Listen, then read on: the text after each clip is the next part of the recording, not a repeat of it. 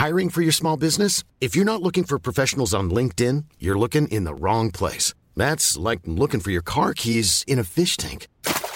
LinkedIn helps you hire professionals you can't find anywhere else, even those who aren't actively searching for a new job but might be open to the perfect role. In a given month, over 70% of LinkedIn users don't even visit other leading job sites. So start looking in the right place. With LinkedIn, you can hire professionals like a professional. Post your free job on linkedin.com slash people today.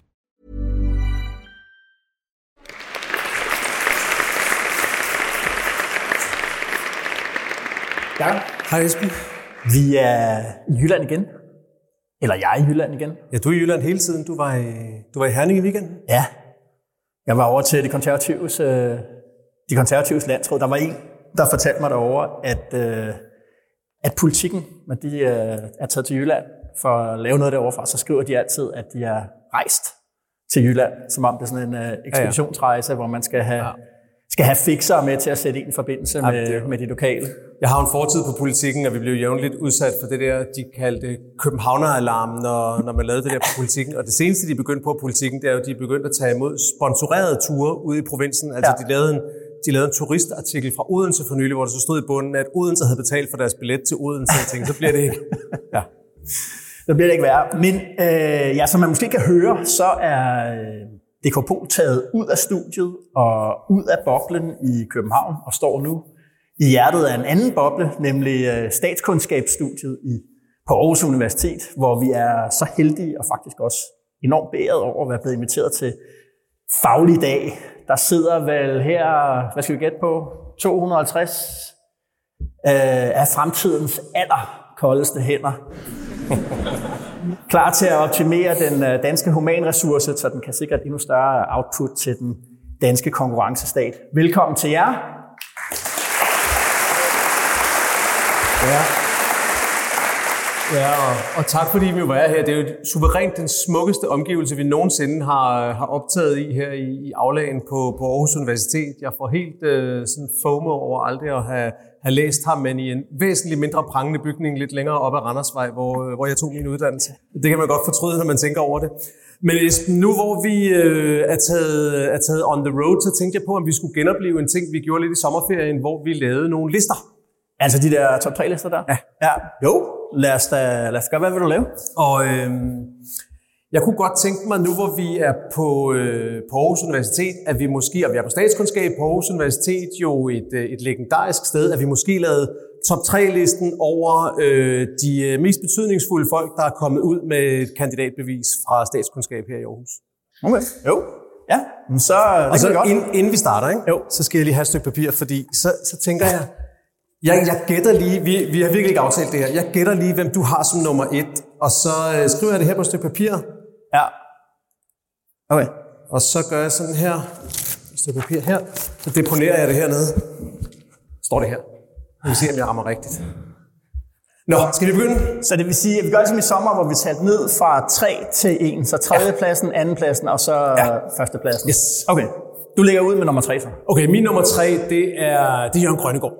Altså, øh, som, jo, øh, som jo er øh, måske den mest betydningsfulde ekspert i offentlig forvaltning i Danmark, og, øh, og det er vel om noget det, som statskundskab, øh, tænker jeg, er her i byen er, er berømmet for, for at være en af de førende institutter, når det oh. handler om ekspertise i offentlig forvaltning, og det er han jo eksponent for. Så oh. han er min nummer tre. Okay. Cool. Din nummer tre? Jamen, det er Bertel Hårder. Bertel Hårder. Ja. Okay. Øh, jeg var sammen med Bertel Hårder faktisk øh, i søndags ja. nede på, på Røding.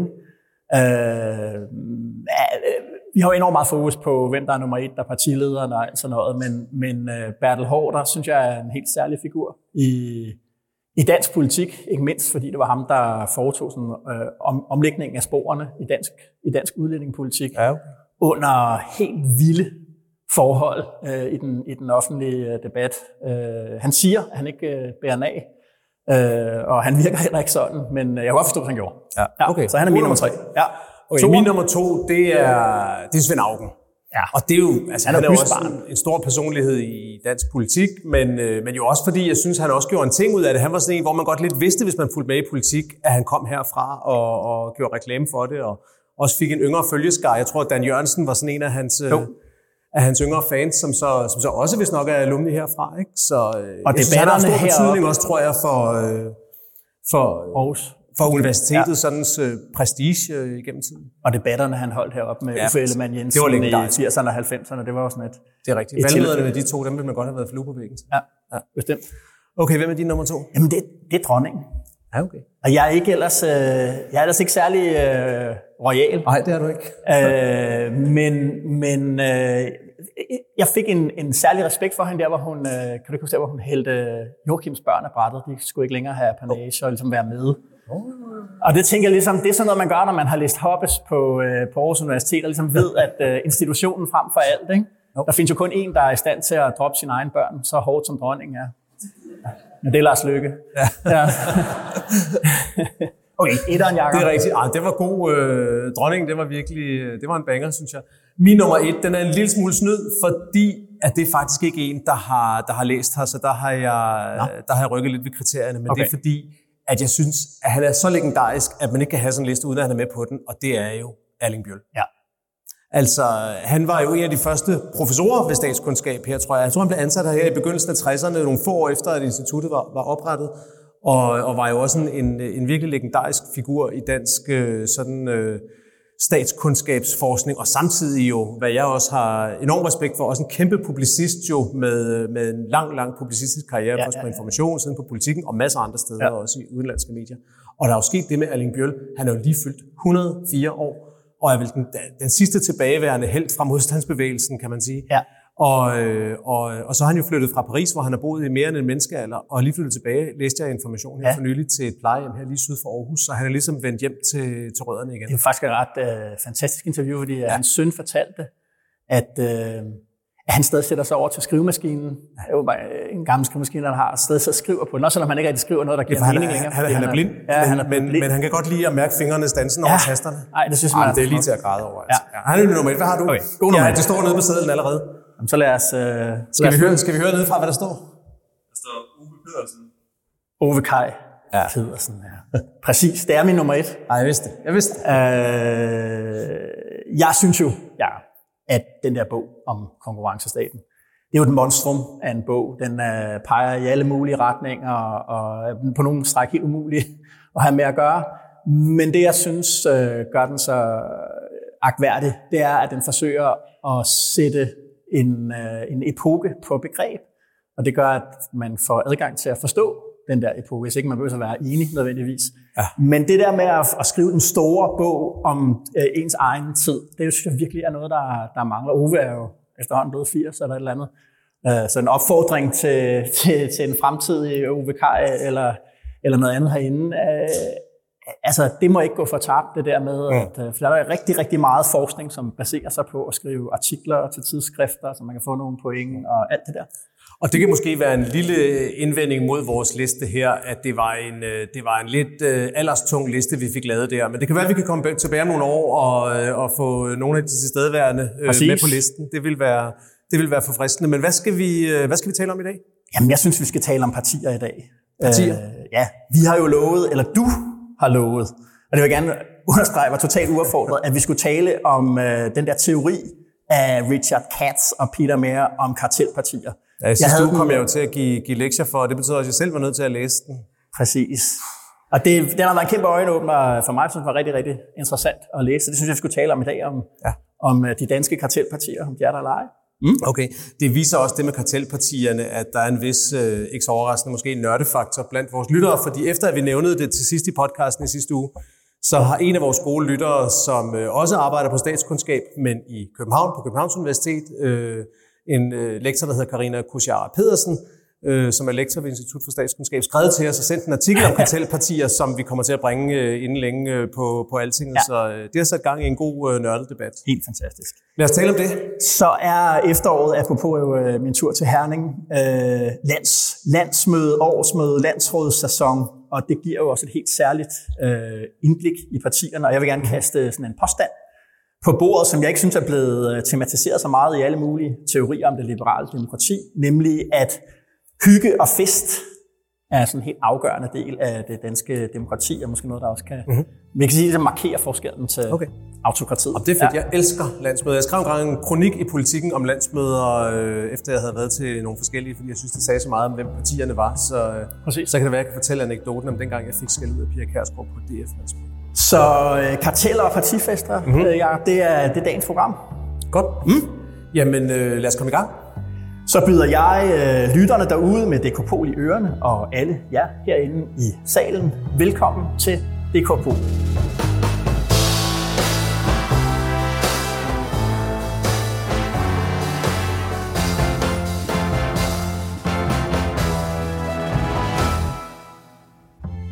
Fluen på væggen, Jakob, hvor har du øh, flakset omkring i den her uge?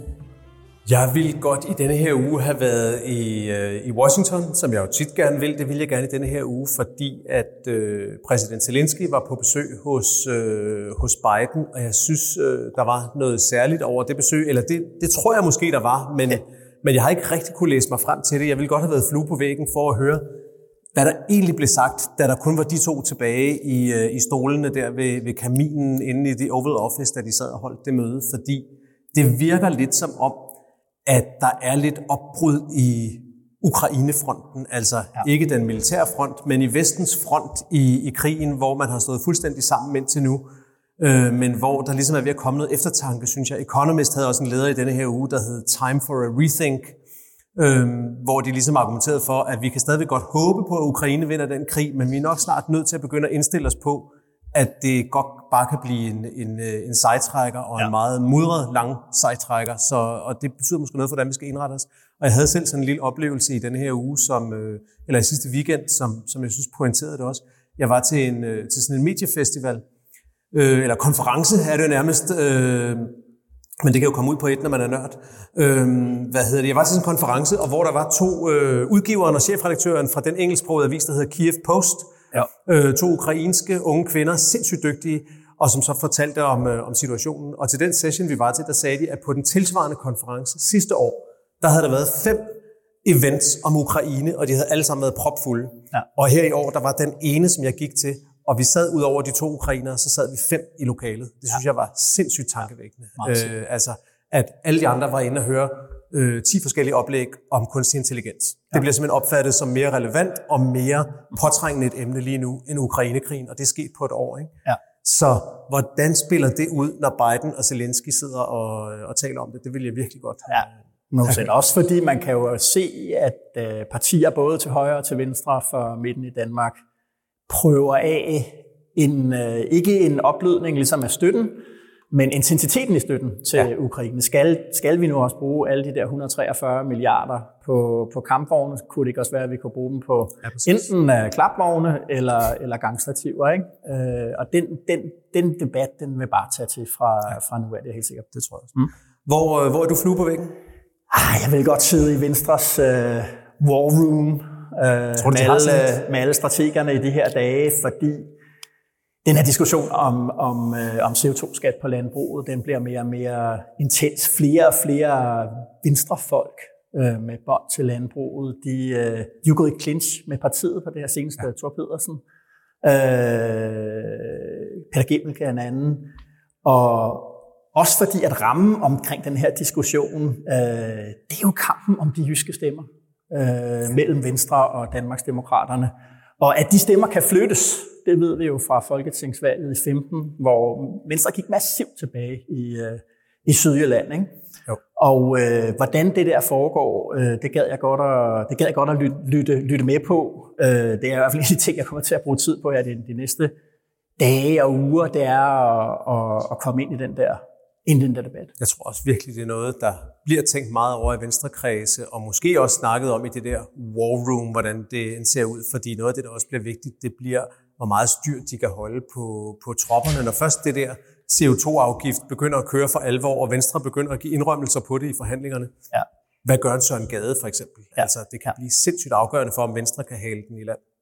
Paradoxalt nok, så kan den der kombination af, at Venstre har så dårlige meningsmålinger, som de har i øjeblikket, den der interne kritik og presset på, fra, fra landbruget, det kan jo gøre, at landbruget bliver ekstra kompenseret. Mm. Øh, for ligesom at betale for, at der kommer en, øh, en, en, en, en CO2-skat. Det ved man jo også godt i, i landbruget. Det er jo en del af det spil, der er lige nu, og det pres, der bliver lagt nu. Det handler ikke om nødvendigvis om, du ved, kommer der en CO2-skat på produktionen, ja eller nej, men kommer der en kompensation øh, den, den, øh, den anden vej. Og det synes jeg også, du ved, de, de, alle de fraktioner, de indgår jo også i, i Venstre selv. Så hvordan de ligesom løser den der ligning, de kan jo også ligesom udnytte mm. og sige, jamen, altså, at kritikken kan vendes til noget positivt for dem, for Jacob Ellemann sige, jamen, så skal jeg have noget mere for, på, på finansloven til, til, til landbruget, så han kan komme ud med en stor, med en stor øh, kompensationspakke. Det spil der, det synes jeg bare er super interessant at følge med i. Ja, skal vi ikke øh, lige tage en kort pause, og så vende tilbage med landsmøderne og hygge i det danske demokrati?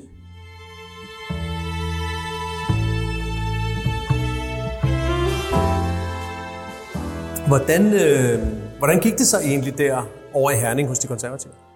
Jamen altså, Søren han er stadig formand for det konservative Folkeparti. Det, det, det, pointen med det er jo, at det skal konstateres. Der var kun en fjerdedel af hans egne, der var imod ham, så han blev ja, siddende. Præcis. Har, man, har, har man nogensinde oplevet det før på et landsmøde? Jeg kan nærmest ikke huske det, at en partiformand er gået ud med papir på, at en fjerdedel af deltagerne på landsmødet Nej. synes, at man er helt gal på den. Nej.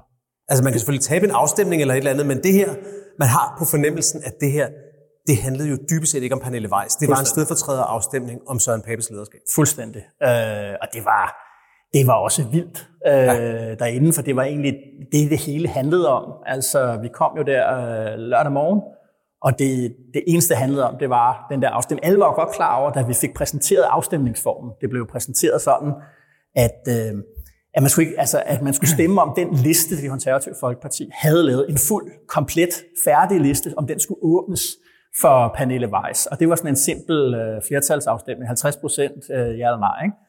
Øh, og der vidste man jo godt, da det der blev præsenteret, at det kommer hun. Mm. Kom, hun får ikke over 50 procent. Mm. Spørgsmålet var jo så ligesom, hvor stor bliver den der anden procent? Altså, hvor mange stemmer på ja. hende, velvidende, ja. at hun alligevel ikke, at den liste ikke bliver øh, åbnet øh, eller ej. Ikke? Og det var, var 25 procent rigtig, rigtig mange også, fordi at, at øh, partisekretær Søren Vandsø havde lagt for med ligesom at tale om, nu skulle der ikke være indre splittelse, og han pegede også journalister, der sad ude op bagved og sagde, dem skal I i hvert fald ikke snakke med, og Altså, der var belagt et uhyre pres på, ja, okay. at, øh, at det skulle blive nej. Men nu forstår jeg bare ikke, fordi det du sagde i indledningen, det var, at når du, har været, når du kom hjem fra det konservative landsråd, så, var det, så ville du godt snakke om hygge. Mm-hmm. Det lyder sygt hyggeligt, det der, du ja, skriver der. Jamen, det var også, øh, det, det, det var, der var begge dele. Der var jo selvfølgelig uh, brutaliteten, og, og mm-hmm. det konservative folkeparti er jo et parti af det pæne borgerskab, så det er også det pæne borgerskabs ondskab eller brutalitet, der blev ja udspillet for, for, for, for åben tæppe. Altså det var virkelig, det var Michael Siler, næstformand, tidligere formand, en spil, meget sådan internt agtet person, øh, stiller sig op og, og berettiget eller ej, det skal vi jo skynde os at sige, at, at noget af det, altså han, jeg følte egentlig ikke, at han, han sagde noget, der ikke passede, men stadigvæk, det var karaktermord. Han gik hårdt til den. Ja.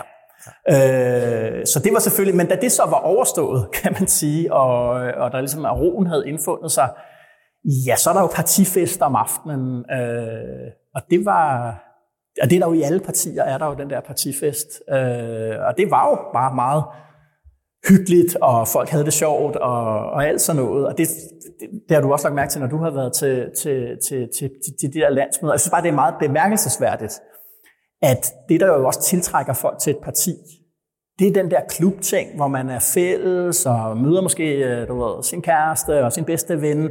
Og på en eller anden måde er der noget, synes jeg, noget øh, uopdaget eller noget utematiseret i, at, at det der også får folk til at melde sig ind i et parti, er ikke bare nogle holdninger mm. og kæmpe for nogle interesser og sådan noget. Det er også for at finde et fællesskab, som vi andre finder i øh, cykelklubben eller i fodboldklubben eller alle de der ja. ting. Altså, det, på en eller anden måde synes jeg, at... Mm. Øh, at det også er en sjov ting lige at holde sig for øje. Det Men det er også noget af det rørende ved at være til landsmøder, synes jeg, fordi man kan jo sige, hvis altså man får den der middag, og man får øh, en øh, rejekoktail og, og et stykke oksefilet og, og noget is til dessert, og så måske bliver der spillet op til dans, men det, men det kunne man jo få mange andre steder, hvis det var det. Altså, der var nemmere måder at få den middag på, end at bruge to hele dage på at sidde og høre på taler fra en talerstol og sådan noget. Ikke? Også, så der er noget rørende over det, synes jeg, i de der partier, at det er jo folk, altså hvis man, som du gør nogle gange, bliver sådan lidt, øh, lidt pas på, kan det der demokrati nu holde i længden, så synes jeg, det er god medicin at tage til landsmøderne. Ikke? For Ja. der sidder altså hundredvis af helt almindelige herre og Danmarker, Jo. som bruger deres weekend på den del af civilsamfundet, som er at være stemmekvæg i et politisk parti. Selvfølgelig. Men der er jo også bare altså, det der element, at det er jo derfor, folk kommer. Nogle, i, nogle, I nogle partier er det meget stærkere end andre. Ikke? Altså, mm. Dansk Folkeparti, jamen, der, er- det er bare årets fest for dem. Og det er en af grundene til, at man kommer til landsmødet. Altså et af om du er medlem af, som du kommer og deltager, det er fordi, der er den der øh, fest i enden. Og så op, opdagede jeg noget andet på det konservative øh, Folkepartis landsråd der. Danmarks sjoveste politiker. Er hvad? sjoveste politiker? Danmarks sjoveste politiker. Okay, jeg vil er gerne komme med et bud nu. Jamen, det er, det er en overraskelse. Rasmus Jarlov. Rasmus Jarlov? Ja. Okay, nå. Okay. Det skulle man ikke... øh, Det skulle man, han, han, Han er faktisk ret sjov. Ja, det vil jeg godt give dig ret i. Hvorfor var han sjov der? Jamen, han holdt... Der er jo sådan en festtale, øh, og den festtale, han holdt der, det var sådan en, øh, en, en såkaldt roast. Altså, hvor øh, han øh, grillede alle, øh, inklusiv øh, sig selv. Øh, meget internt. Det var næsten kun internt, der blev... Okay. At folk blev Der var også smidt nok at tage fat på, kan der man var sige. nemlig øh, rigeligt at tage fat på. Øh, men jo selvfølgelig også det der med, at, den, at, den, øh, at, der, at det er sådan en ventil, altså sådan en festtale, det er en ventil for opsparet frustration, som der selvfølgelig også er Okay. sådan et, øh, i sådan et, øh, i sådan et parti der, ja. Okay. Hvad med dig? Har du haft, øh, hvad, hvad er din bedste anekdote, ja? Det er det bedste, men en jeg kom til at tænke på i hvert fald, fordi du sagde, at vi skulle snakke om det der med, øh, med hyggen og det brutale, så, så kan jeg huske sådan en gang, hvor de to ting også gik op i en højere enhed. Det var, det er præcis 20 år siden til Dansk Folkepartis landsmøde, som blev holdt i Vejle dengang, og, øh, og jeg dækkede det for politikken, og så, øh, okay, helt ærligt, efter den første aften, og den der fest var der, så var jeg med nogle journalister ude i, i, byen i Vejle, og vi fik måske en eller to for meget. Jeg havde ikke end det. ret svære tømmermænd dagen efter, vil Okay. jeg sige. Øh, Og så sad jeg oppe i salen igen. Så er det selvfølgelig til tiden, som man skal. Kan man være sent oppe, kan man også stå tidligt op. Og, øhm, og så kom der Ulla Dallerup, forfatteren Ulla Dallerup, og skulle holde sådan en gæstetale. Hun var kandidat for, til det kommende Europaparlamentsvalg for Dansk ja. Folkeparti. Så holdt hun sådan en tale der, 45 minutter lang tale. Det er lang tid på et landsråd, 45 minutter. Der er ikke så mange, der får så lang tid. Nej. Og det var sådan en tale, som var, hun kaldte det selv regnskabets time. Og, og det var sådan et opgør med, med alt, øh, hvad, altså hele det kulturradikale Danmark. Og jeg sad der som journalist for politikken, og øh, jeg blev ikke nævnt med navn personligt, men politikken gjorde, det var et opgør med politikken, Gyldendal, Danmarks Radio, Bermuda-trekanten, ikke? Alt det forfærdelige. Øh, og øh, hun havde på et tidspunkt, hvor hun snakkede om Claus Riffberg og, og politikken, så sagde hun, jeg synes, har lugter af rådent blomstervand, Så hun. Og så med mine tømmermænd, og tænkte, hvad er det for noget? Og hun snakkede også med, dig der her på kongressen, sagde hun, er der skjulte stikker der lurer som æderkopper i deres spind. Det var dig jo. Det var mig. Nå, men så sker der det efter den der tale der, som øh, det foregik i sådan du ved, sådan et rum af surrealisme, fordi jeg sad der og var sådan en lille smule, og tænker, er det her noget, jeg drømmer, eller hvad er det, der foregår? Men så kommer Pia Kærsgaard gående ned forbi øh, der, hvor pressen sad ved bordene bagefter, så kiggede hun over på mig, og så sagde hun, Jacob, du skal ikke tage det personligt, sagde hun så sådan, ha, ha, ha. Og så gik Søren Espersen lige bagved og sagde, jo, du skal! Altså. det var meget, meget bizarrt. Men Ja. mest hyggeligt, tror jeg nok. Ja. Men det, men det peger ind i det der, jeg synes, du siger, at jeg er lidt, u- altså jeg synes, hyggen selvfølgelig er det der, og det er jo også en god en ting, der er meget kendetegnende ved det danske demokrati, også når man går rundt på Christiansborg, at folk taler jo rigtig pænt til om hinanden, og betragter også hinanden som kolleger på tværs af partiskæld. Jo. Men, men, men jeg synes, brutaliteten er en mere fremherskende kendetegn end hyggen, fordi politik er en af de få brancher, synes jeg, hvor at det i sidste ende er binært. Altså, Ja. der er en, der ikke skal blive valgt, for en anden kan blive valgt. Der er en, der ikke skal få sin vilje, for en anden kan få en vilje. Altså, det, Ja. i sidste ende er det ofte meget binært, og det fremmer jo en brutalitet, som gør, at du skal vinde, for at nogle andre kan tabe. Ja. Eller nogle andre skal tabe, for at du kan vinde. Selvfølgelig. Det elementer med.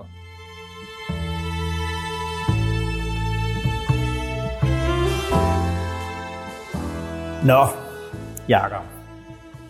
Jeg tror, en af de ting, vi to egentlig er mest uenige om, øh, det er, om det egentlig går godt eller ikke så godt for det danske demokrati. Måske ikke på den der måde, at det er ved at, at dø, men i mine øjne tror jeg, at jeg synes, at det er ved at forandre sig til det værre. Og der har jeg en, øh, en opfattelse af, at du egentlig er mere fortrystningsfuld. Jamen, jeg, jeg, tror på, jeg tror på demokratiet, men altså, jeg holder også med Brøndby, så det jo, altså, det er jo ikke, det er jo ikke sikkert, at jeg får ret. Det er jo en diskussion, vi aldrig rigtig har taget i, øh, i, i DK Pol, men jeg kan huske, det kom op dengang. Der var en gang, hvor jeg havde skrevet 25 teser om, øh, om hvorfor jeg synes, det gik alligevel skidt i det danske ja. demokrati. Ikke? Og øh, det var den gang, hvor øh, Mikkel Thorup, som er professor her på Aarhus Universitet, men på idehistorie, tror jeg, der, han skrev til mig, har du nogensinde læst Peter Mayers Ruling the Void? Og det havde jeg ikke, men det gjorde jeg, og øh, den beskriver, hvordan folket har forladt det, vi talte om før, nemlig øh, partierne. Der er ikke så mange medlemmer længere, som der har været. Og hvad det betyder for demokratiet. Og så var der en lytter, der skrev til mig, en Anton, øh, sagde, du kan ikke nøjes med at læse den der Ruling the Void, du skal også læse den der artikel, som han linkede til, om kartelpartiernes øh, oprindelse. Som var den, du anbefalede sidste uge. Som var den, jeg anbefalede sidste uge, og som du har givet os for øh, her i dag.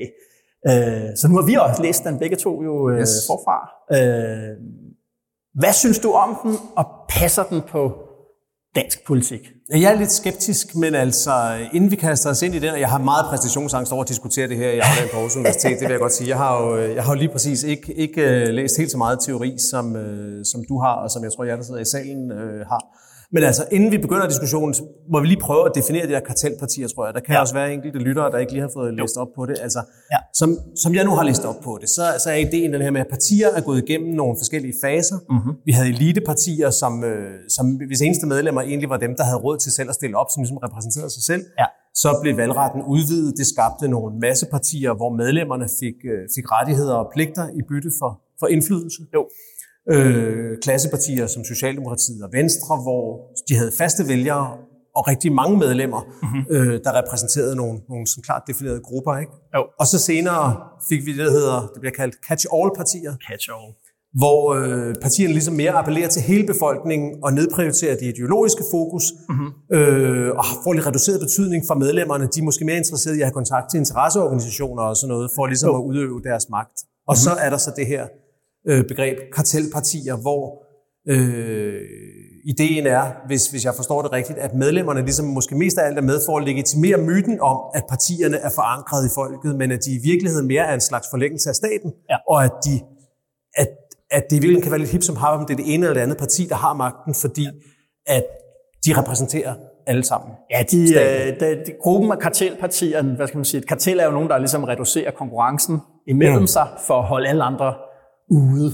Ja. Øh, og, det, det, det, det, og så er det rigtigt det der med, at, de, at det bliver også beskrevet, at de får deres væsentligste økonomiske øh, kilden til deres økonomi kommer fra, fra, fra staten. Så partierne holder op med at være, hvad de var engang, nemlig NGO'er, til nu at være øh, statsaktører på den ene eller den anden mm. måde. Ikke? Det er i hvert fald rigtigt, at partierne i dag er primært finansieret af staten gennem, øh, gennem partistøtten, ja. men men nu nævnede jeg, at øh, Karina Kusiar Pedersen har skrevet en artikel til os, som, som ja. vi skal publicere i alting. Vi har ikke bragt den endnu. Men en af de ting, hun anfører der, som jeg synes er en vigtig, er en vigtig ting at anføre, det er jo, at ja, ja, der er partistøtte, men i Danmark er den jo ekstremt øh, ligeligt fordelt, ja. og der er ekstremt lav bare for at fordele den partistøtte, så ja. det er faktisk godt som helt nyt parti, altså sådan en, som jeg tror også en som, øh, som Rasmus Paludan, selvom han ikke engang blev valgt ind, ja, ja. så fik han jo også, nu kan jeg ikke huske, hvad beløbet er, med nogle kroner per stemme, han fik, og derfor vil han i hele denne her periode også få penge fra staten til ja. at kunne udføre sine udmærkede folkeoplysende aktiviteter om øh, religiøse objekter. Hvad det hedder, øh, ja ja, helt klart. Den anden pointe i den der artikel var jo så, at, at der udenom de der kartelpartier opstår nogle antikartelpartier, altså øh, det vi sidenhen er kommet til at kende som øh, protestpartier mm. eller populistiske partier. Øh, det er jo rigtigt, at det, altså, i den artikel, jeg synes ikke, man, man kan ikke bare tage den og sige en til en, den, øh, den passer, men, men der er nogle træk i det, som jeg synes er, er, er, er, er, er super væsentlige, og det er rigtigt, at kartellet er i en vis forstand åbent i Danmark, fordi alle kan få alle kan få penge. Men jeg synes, når det er så godt et begreb, så er det jo øh, fordi, at jeg måske synes, at det beskriver lidt, hvad der er på vej til at ske i dansk politik ret præcist.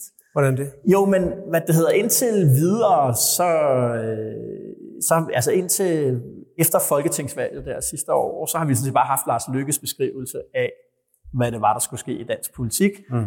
De fornuftige midterpartier skulle mødes i et samarbejde og holde øh, yderfløjene hvad det hedder, øh, ude. Ikke? Øh, og, og at man på den måde skulle låse en særlig handekraft, øh, adgang til en særlig handekraft op, øh, som ellers ligesom ville være blevet taget til gissel af, af blokpolitikken. Ikke? Men måske at det, det, der snart er sket, det er, at der er blevet etableret sådan helt formelt nu et, øh, et kartel mellem Socialdemokratiet og Venstre og, øh, og, og Moderaterne, og at at der lige rundt om dem, så er der nogle partier, der sådan står lidt på tærsklen og vipper med, skal de være med i kartellet, skal de ikke være med i kartellet, øh, SF, øh, konservative, øh, de radikale, vi har talt om det nogle gange her i podcasten. Ja. Og det er et kartel, fordi ved at gå ind i en regering, så har man jo sådan næsten helt ophævet konkurrencen mellem, mellem de partier.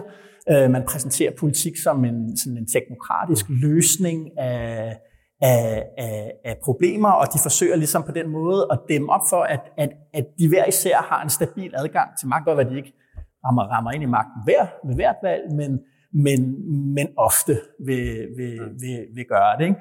Og det synes jeg bare sætter et perspektiv på, at måske handler SVM-regeringen ikke så meget om al den der handlekraft, de, øh, de siger, de har, og som vi jo stadig, det må man jo sige, venter på, at der sker noget. Kommer, sker der særlige øh, mm. store reformer, der ændrer afgørende ved det danske samfunds udvikling, eller har de partier sådan set egentlig bare sikret sig, at de på en eller anden måde er, at det er dem, der sidder på, ja. på regeringsmagten i al den tid, der, der kommer efter. Ja. Okay, et par indvendinger. For det første det der med, om der skal store reformer, det er jo altid en diskussion med de regeringer. Nåede de alt det, de ville? Og svaret er jo altid nej. De når aldrig helt det, de ville, men man bevæger det et eller andet stykke derhen af. Og man kan sige, vi har også snakket om i podcasten, hvordan denne her regering allerede har lavet et nationalt kompromis om udlændingepolitikken. Ja. Og måske var det en af de ting, der stod på to-do-listen for en hvilken som helst regering at ja. få gjort op med de 20 års amokløb, der var sket på udlændingepolitikken, og ligesom få det bragt tilbage i en eller anden form for normalitet, og det har de gjort. Ja. Selvom det måske ikke var en stor reform, der blev vedtaget gennem Folketinget, ja. så er det noget policyændring, der er foretaget. Jo. Og så en anden indvending, det er i den der artikel, jeg fik også læst lektier nu her øh, i den her uge. I den her, du sagde, det var en kort artikel, så åbnede den, så var den 25 sider. Så en kort artikel, hvad snakker I min verden? Det er jo, jo. Det er jo hele weekendavisen, altså. Ja. Nå, men, øh, men jeg fik læst den, og en af de ting, de anfører, den er jo skrevet der midt i 90'erne, det er jo, at dem, de så anfører som nogle af dem, der står uden for kartelpartiernes ligesom, øh, monopol, eller hvad man skal sige, det er jo, jo sådan nogen som Fremskridspartiet, fordi den er skrevet lige før Dansk Folkeparti bliver stiftet. Ikke? Ja. Det er forgængeren til Sverigesdemokraterne i Sverige, og det er det flamske parti, der hedder Flamsbelangen, ja. øh, som er et virkelig, virkelig højorienteret flamsk nationalistparti. Men hvis man kigger på, hvad der så er sket siden da, mm. så kan man jo sige, at de partier er jo i forskellig grad også blevet en del af kartellet. Dansk Folkeparti var sindssygt en del af kartellet i, op igennem nullerne, ikke? selvom de, ikke, de valgte ikke at tage regeringsmagten, da de havde ja. muligheden, men de var en del af, af magten. Ikke? Jo. Sverigesdemokraterne er en del af magten i Sverige nu, meget, meget magtfuld del ja. af, af den svenske regering nu, selvom de står udenfor. Jo. Og, og Flamsbelang er faktisk også i færd med at blive stuerene i, øh, i, i Flandern i hvert fald, til dels også i, i Belgien på føderalt niveau. Så, ja. så det taler jo lidt imod, synes jeg. Altså hvis alle kan blive en del af kartellet, så kan du begynde at spørge dig selv, om det så overhovedet er et kartel mere. Ja. Det er selvfølgelig, øh, det er selvfølgelig en god pointe. Det vil jeg gerne. Og, så, og så synes jeg, at den sidste pointe, det er den der med, at jeg tror, det er sindssygt farligt at se politik lige nu og sige, ej, der kan vi se, nu går det den vej for evigt. Altså, det kan man, altså der var så mange helt frem til efter valget i, hvornår var det her, 2022, ikke? der ikke troede på, at vi kunne få den brede regering, fordi vi havde alle sammen indstillet vores retter på, at blokpolitik, det var ligesom bare ja. opskriften på dansk politik. Ja. Altså, der var så mange, der troede, at Mette Frederiksen løg, når hun sagde det. Lars Løkke mente det ikke i virkeligheden. De ville alle sammen gå tilbage til blokkene, så snart valget var overstået. Men der skete jo faktisk en forandring. Og på samme måde tror jeg, at man skal passe på med at tro, at den gruppe af tre, eller som du siger, måske seks midterpartier, der er det lige nu, ja. at det vil være en konstellation, som du ved, for evigt vil, vil, vil sidde på magten. For det kommer til at forandre sig på en eller anden måde, som vi virkelig kan forudsige i dag. Jeg tror, at øh, noget, hvad kan man sige, vejen for mig at se, er vejen ind i den der kartelpartidannelse i, i, øh, i, i dansk politik. Den er kommet, synes jeg, er noget, som jeg egentlig ellers har været ret glad for, når vi har diskuteret Trump og populisme og Brexit. Så har jeg været en af dem, der har fremhævet øh, den lave spærregrænse i dansk politik, øh, negativ parlamentarisme, den digitale vælgererklæring. Det er ekstremt let at komme i Folketinget, og derfor så, så har vi som set, hvordan nye synspunkter, øh, populistiske synspunkter, er blevet en del af, af, som du siger, er blevet en del af politisk mainstream. De er blevet en del af politik og har kunne få indflydelse, men også blevet påvirket den anden vej. Det har for mig at se ligesom været, kan man sige, jeg synes, Danmark har været stjerneeksemplet på, hvor, hvor, hvordan populisme ikke er et problem, men faktisk kan give noget til, ja. til, til politik. Men jeg synes, at, at den udvikling gør så også bare, at vi ser flere og flere partier komme i Folketinget. Og de flere og flere partier bliver af samme grund mindre øh, og mindre. Øh, og vi ser også, at politikerne bliver meget hurtigere skiftet ud øh, end før. Øh, jeg tror folketingsvalget sidste år, der fik vi 66 nye øh, politikere ind, og det var det, det højeste, den højeste udskiftning, eller tredje højeste udskiftning øh, okay. siden øh, 2. verdenskrig. Ikke? Øh, altså, og det der skred kom selvfølgelig med jordskredsvalget, som jo fejrer 50 år her til december. Øh, der fik vi 10 partier ind i stedet for de fem, der var i forvejen. Nu har vi, nu har vi 12. Og pointen med det er, at politik det bliver i dag afgjort på en meget yderlig, meget spinkel øh, marginal. Ikke? Og det er jo det, der har fået Socialdemokratiet og Venstre og Venstre 2.0 i Moderaterne til at søge, til at søge sammen, synes jeg, for at fastholde øh, magt og, og indflydelse, men de er frygtsomme. Fordi mm. alle karteller er frygtsomme. Mm. De er frygtsomme, fordi de har ikke råd. De har ingen af dem, der har råd til at tabe 1%. Altså nu, sag, nu vi har jo talt om Mette Frederiksens historiske valgt 27,5 procent. Hvis hun har fået 1 procentpoint mindre, så havde vi talt om, at hun stadigvæk ikke rigtig havde mm. overskrevet uh, Helle thorning Schmidt og Bjarne Korydons resultat fra, mm. fra, fra 15. Ikke? Så det, det, det, det, det er så snært ja. i dag. Og det er det, der, der, der, der, der gør, at, at i stedet for, jeg, det vil sige, jeg er meget kritisk over for, om den handlekraft egentlig er til stede i den der ja. regering, fordi det er mod, der er ikke nogen af dem, der har det mod. Der er ikke nogen af dem, der siger, nu gør vi noget, hvor vi risikerer hele butikken. Det kunne Socialdemokratiet, de gode øh, catch-all-dage, der ikke 60 da man fik en million stemmer, der kunne man godt gøre nogle ting, som, øh, som gjorde 2-3 procent af deres vælgerkorps utilfredse, så de stemte på nogle andre. Ja. Øh, man vil stadigvæk kunne øh, vinde. Øh, jeg ved ikke, om jeg er helt enig. Altså, I Sverige har Socialdemokratiet konsekvent ligget over 35 procent af stemmerne, men de har godt nok også været defensive og frygtsomme alligevel. Men jeg synes mest, min største indvending mod, jeg tror, kartelpartierne vil godt acceptere, at det måske findes som begreb. Jeg tror bare ikke, det har så stor betydning i længden, fordi tingene, fordi politik er binært og forandrer sig, der er pres skaber modpres. Det minder mig lidt om en kartelsag, jeg dækkede i mine helt unge dage som journalist i Bruxelles, hvor jeg kan huske, der var sådan en kartelsag med nogle af de rædderier, der ligger og sejler mellem Italien og Grækenland. Ja. Og kommissionen, de blev, kommissionen fik en anmeldelse om, at de havde lavet kartel, de her rædderier. Kommissionen undersøgte og vendte tilbage og sagde, ja, det kunne de bekræfte. De havde fundet dokumenterne, der var aftaler om, hvad det skulle koste. Alt, hvad der kendetegner et kartel. Men de fik alligevel ikke nogen bøde, fordi at de her rædderier, der havde aftalt priserne, de havde lagt deres prisniveau lavere end de konkurrenter, de prøvede at udrydde. Så det var ligesom, ja verdens dummeste kartel. Jo. Øhm, men, og, og, og det, det her også synes, der er med de her politiske karteller, at det kan godt være, at det er en ting, men jeg tror ikke på, at det kommer til at virke længe. Mm.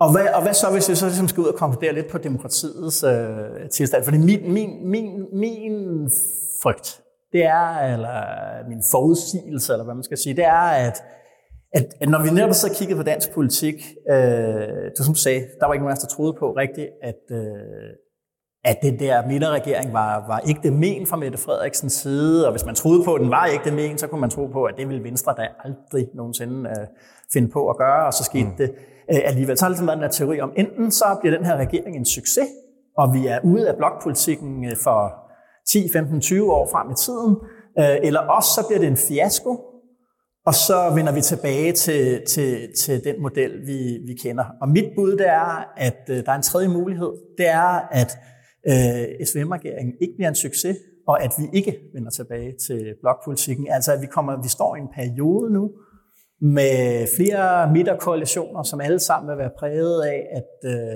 de kan godt lave en retorik om alle de ting, de gerne vil gøre og forandre og lave om, men at der er ikke nogen af dem, der har ja. mod til det. Og det er et demokratisk problem, fordi demokrati handler stadigvæk om at gøre, gøre kollektiv handling mulig. Altså et flertal beslutter sig for et program og gennemfører det. Ja, men jeg kan sige godt dele analysen, men jeg, jeg er bare ikke overbevist om, at det er på grund af kartelpartifænomenet eller midterpartiregeringen, at de mangler modet, at man kan lave det. Altså jeg tror, modet kunne mangle næsten uanset hvilken regering vi vil have, og jeg tror, det er, det er et andet problem for politik, som det kan være, at nogle af vores kloge lyttere kan, kan inspirere os med, med teori til. Det er det, det her med, med det, altså det moderne liberale demokratis evne til at træffe virkelig omvæltende beslutninger. Altså det her dilemma imellem at være være, ja, hvad skal man sige, bevarende, mm-hmm. og samtidig skulle lave fundamentale samfundsforandringer, hvor jeg også tror måske mere, der er nogle generationsting på spil i forhold til, i forhold til hvor, hvor radikale forandringer man egentlig mener, der er nødvendigt, og hvor at dem, der sidder på magten, måske altid vil føle det lidt mindre presserende at lave alting om, end dem, der, end dem, der står og banker på udenfor.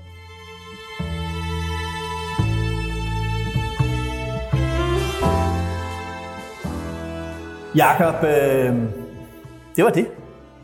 Shubidua, de, øh, de lavede engang en øh, plade fra en, øh, fra en koncert i parken, og den hed Live i parken. Nu har vi lavet live for Aarhus Universitet. Ja. Mm. Det var fedt. Det bekræfter, at journalistik kan føre til hvad som helst. 25 år efter jeg blev uddannet, nåede jeg også op på universitetet. Nu optager vi jo på en, en onsdag. Ja. Men når vi når frem til weekenden, hvad står planerne så på? Jeg skal lidt ud i landet igen. Jeg skal til familiefødselsdag øh, på øh, Badehotel i Nyborg, på, uh. på Hotel Nyborg Strand simpelthen. De radikales øh, forsvarsvold. Præcis. Jeg har ikke været på Nyborg Strand. Sidste- gang jeg var der, der stod jeg, kan jeg huske, jeg stod i Stjernebaren sammen med en meget, meget ung politiker, der hed Simon Emil, og talte meget højt og forklarede mig, hvordan tingene ville gå i det radikale venstre. Og Ja. jeg tror, jeg tror, det var nogenlunde rigtigt, det han fik sagt, men jeg er ikke sikker på, at jeg lyttede så meget efter dengang. Så, øh, så det bliver min weekend, nok uden Simon Emil, men det bliver hyggeligt nok. Mm. Hvad skal du? Jamen altså, der er jo sket to ting. Øh, eller der, der, der, der er sket den ene ting, der er, at jeg har fået til, tilbage erobret min øh, Toyota Corolla efter øh, tre uger, hvor den har været stået nede på øh, minigolf. Nu så jeg den jo for første gang i sidste uge. Jeg lavede også et billede af, et billede af den op på Twitter. Den, den, den er faktisk ikke særlig køn, vel? Nej, men det er min. Og så kommer mine unger hjem, så jeg tror, vi skal på biltur. Nå, Ja, måske øh, tage til Blåstred Kro og få rejkoktail og fridag og sådan noget. Det lyder godt. Det gælder om at komme ud. Ja. Jakob, øh, anbefaling til lytterne. Hvad skal de, øh, hvad skal de bruge deres, deres, øh, deres tid på? Jeg har glædet mig til anbefaling, fordi jeg har en anbefaling med, som øh, på en måde faktisk kommer her fra huset. Ja. Og det er fordi, jeg i går var til det første møde i følgegruppen til den nye magtudredning, som, øh, som skal køre over de næste fem år, og, øh, og som er virkelig spændende. Øh, Jeg ser det jo som sådan en slags øh, forskningsbaseret udgave af Dekopol. Jo. Jeg tænker, at vi kører sådan en lille magtudredning her hver fredag, og så kører de den femårige, hvor de trækker de helt lange spor. Du er velkommen til at tage den der med hyggen med ind. Ja, præcis. den. Jeg skal nok tage hyggen med og, og spørge, om, om, om vi lige kan få flettet den ind. Men, øh, men i spidsen for den der magtudredning, der står jo øh, Michael Bang-Petersen, som er her fra Aarhus Universitet. Ham kunne vi også godt have nævnt jo som øh, Det kunne vi i hvert fald. på, på top 3-listen. Ja, ja det kunne man virkelig, ja. Øh, men der sidder også en anden forsker i forskningsledelsen af magtudredningen, som kommer herfra, og det er professor Anne Binderkrantz, som også var med til mødet i går. Jo. Og det var hende, der i en pause gjorde mig opmærksom på et nyt socialt medie, som jeg faktisk overhovedet ikke kendte, mm-hmm. som hedder Blue Sky. Blue Sky. Kender du det? Nej. Nå, men øh, hun fortalte, at øh, hun havde opdaget herinde for de sidste par uger, tror jeg, at alle hendes øh, statskundskabskolleger rundt om i Europa og hele verden, som hun har behov for at følge for at se, hvad publicerer de om forskning, jo. hvad mener de om Trump og kartelpartier og alt det der, Jo. de var alle sammen gået fra Twitter til Blue Sky, så nu var hun også gået derhen. Og øh, der er jeg jo altså øh, end, at straks jeg kom tilbage på min plads, så satte jeg mig også at komme på Blue Sky. Og det, det er sådan noget, det er, for, det er sådan en beta-version, I ved, hvor man skal hvor man skal have en invitationskode stadigvæk for at komme med og sådan noget. Mega irriterende. Men det okay. Fandt jeg en på Twitter, der kunne forære mig. Okay.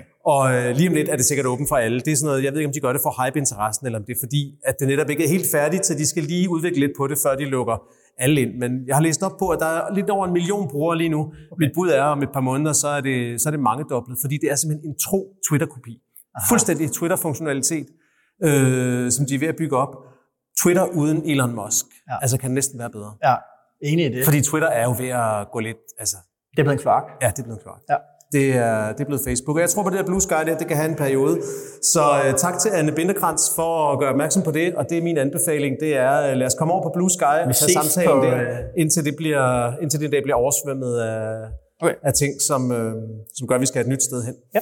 Hvad, uh, hvad har du med til os? Men den her uge, der fik jeg øh, John Grays nyeste bog, den hedder The New Leviathans, øh, Mm. hjem, og den, øh, den glæder jeg mig til at læse.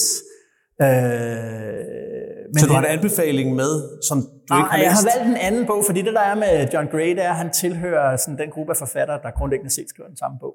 Igen og igen og igen. Okay. Øh, jeg skriver måske også den samme artikel igen og igen og igen. Ja, Men altså, hvad det hedder, så jeg vil anbefale den, den første gang, han skrev den bog, eller i hvert fald den bedste udgave af den bog, han altid øh, skriver, nemlig øh, den her. Den hedder Straw Dogs og er fra 2002. Øh, Det lyder som en Tarantino-film, Straw Dogs. Ja, men der er også sådan lidt, øh, der er noget, der er noget ramachan i ham. Han dukkede op i 80'erne som sådan en kontrær øh, fritænker, der egentlig kom fra kredsen omkring Thatcher, øh, Mhm. havde været tilknyttet den, øh, hendes, hendes kreds op igennem 70'erne, men havde ligesom sådan, brød han med hende, og hele den bølge, hun stod for. Og, øh, han er jo sådan en, en, en kritiker af fremskridtstroen. Øh, pessimist vil man nok kalde ham selv, tror jeg, han kalder sig. øh, realist. Han var meget tidlig på, på klimadagsordenen. Okay. Øh, og øh, altså jeg vil sige, han er den bedste til at ødelægge den gode stemning. Øh, og. Straw Dogs, øh, der har du det som om, du er så True Detective, den første ja. sæson. Ja. Du har det som om, du er Woody Harrelson, og ved siden af dig, der sidder Matthew McConaughey og, øh, og, og, og, og maler øh, det hele ekstremt sort. Øh, og så har jeg interviewet John Gray en masse gange, og det der er det sjove ved ham, det er, at han er utrolig flink. Altså han er en så pessimistisk øh, mand at være, at han... Øh, ja, høfligheden og venligheden, øh, meget følsom øh, sjæl øh, samtidig. Så den anbefaler jeg. Det er, det er små, korte, nærmest aforismer, øh, så man kan få øh, helt lidt, øh, lidt blik i det ellers øh, klare vand, øh, vi ser vores tid igennem. Mm? Okay, nå, det er godt. Og så kommer du tilbage med en anmeldelse på hans øh, nye bog senere. Ja. Du, øh, inden, vi, øh, inden vi slutter helt, så skal vi lige lave et, øh, et shout-out til, øh, til en kollega. Det er jo ikke så tit, vi snakker om helt sådan interne altingede ting her i, øh, i podcasten, men det skal vi i dag, fordi en af vores øh, rigtig gode kolleger, og, og det er derfor, jeg nævner ham i dag, måske vores bedste lytter, ja. stopper jo på Altinget denne her uge, ja. nemlig Altingets øh, ja. CFO, som det hedder med, et, øh, med en anglicisme, men altså vores regnskabschef, vil vi ja. sige i gamle dage. Ja. Øh, økonomichef, øh, som hedder Rune Vinter Jensen. Han stopper. Ja. Ja. Det er meget trist, fordi han er en herlig kollega, og øh, han er, jo, han er jo herlig på den måde, at i et hus med 50 politiske journalister, der er han den, der interesserer sig mest for politik i hele huset. Ja. Altså han ser hele, du har hørt det går Pol, han ser tirsdagsanalysen, han sluger det hele, ikke? Jo. og han, øh, han, han læser også lidt ved siden af. Og jeg er jo kommet tit, med programidéer flere omgange. Ikke? Og det er det, jeg vil sige, har tit også været inspiration til gode ting, vi kunne tage op her, når han er kommet med sin økonomiforståelse og sagt, jeg forstår simpelthen ikke det med råderummet, det bliver jeg nødt til at snakke lidt om. Og ja. så har vi nogle gange hentet øh, vores økonomven øh, Søren Hove, Søren Hove ind for at forklare det, fordi vi heller ikke forstod det. Men, øh, men det har været, det har været stort, ja. og øh, ham sender vi lige et shout-out til her, inden vi stopper. Tak til Ole. Og tak for denne gang, ja. Tak for, tak for nu. Og tak til alle jer herinde i salen på Aarhus Universitet.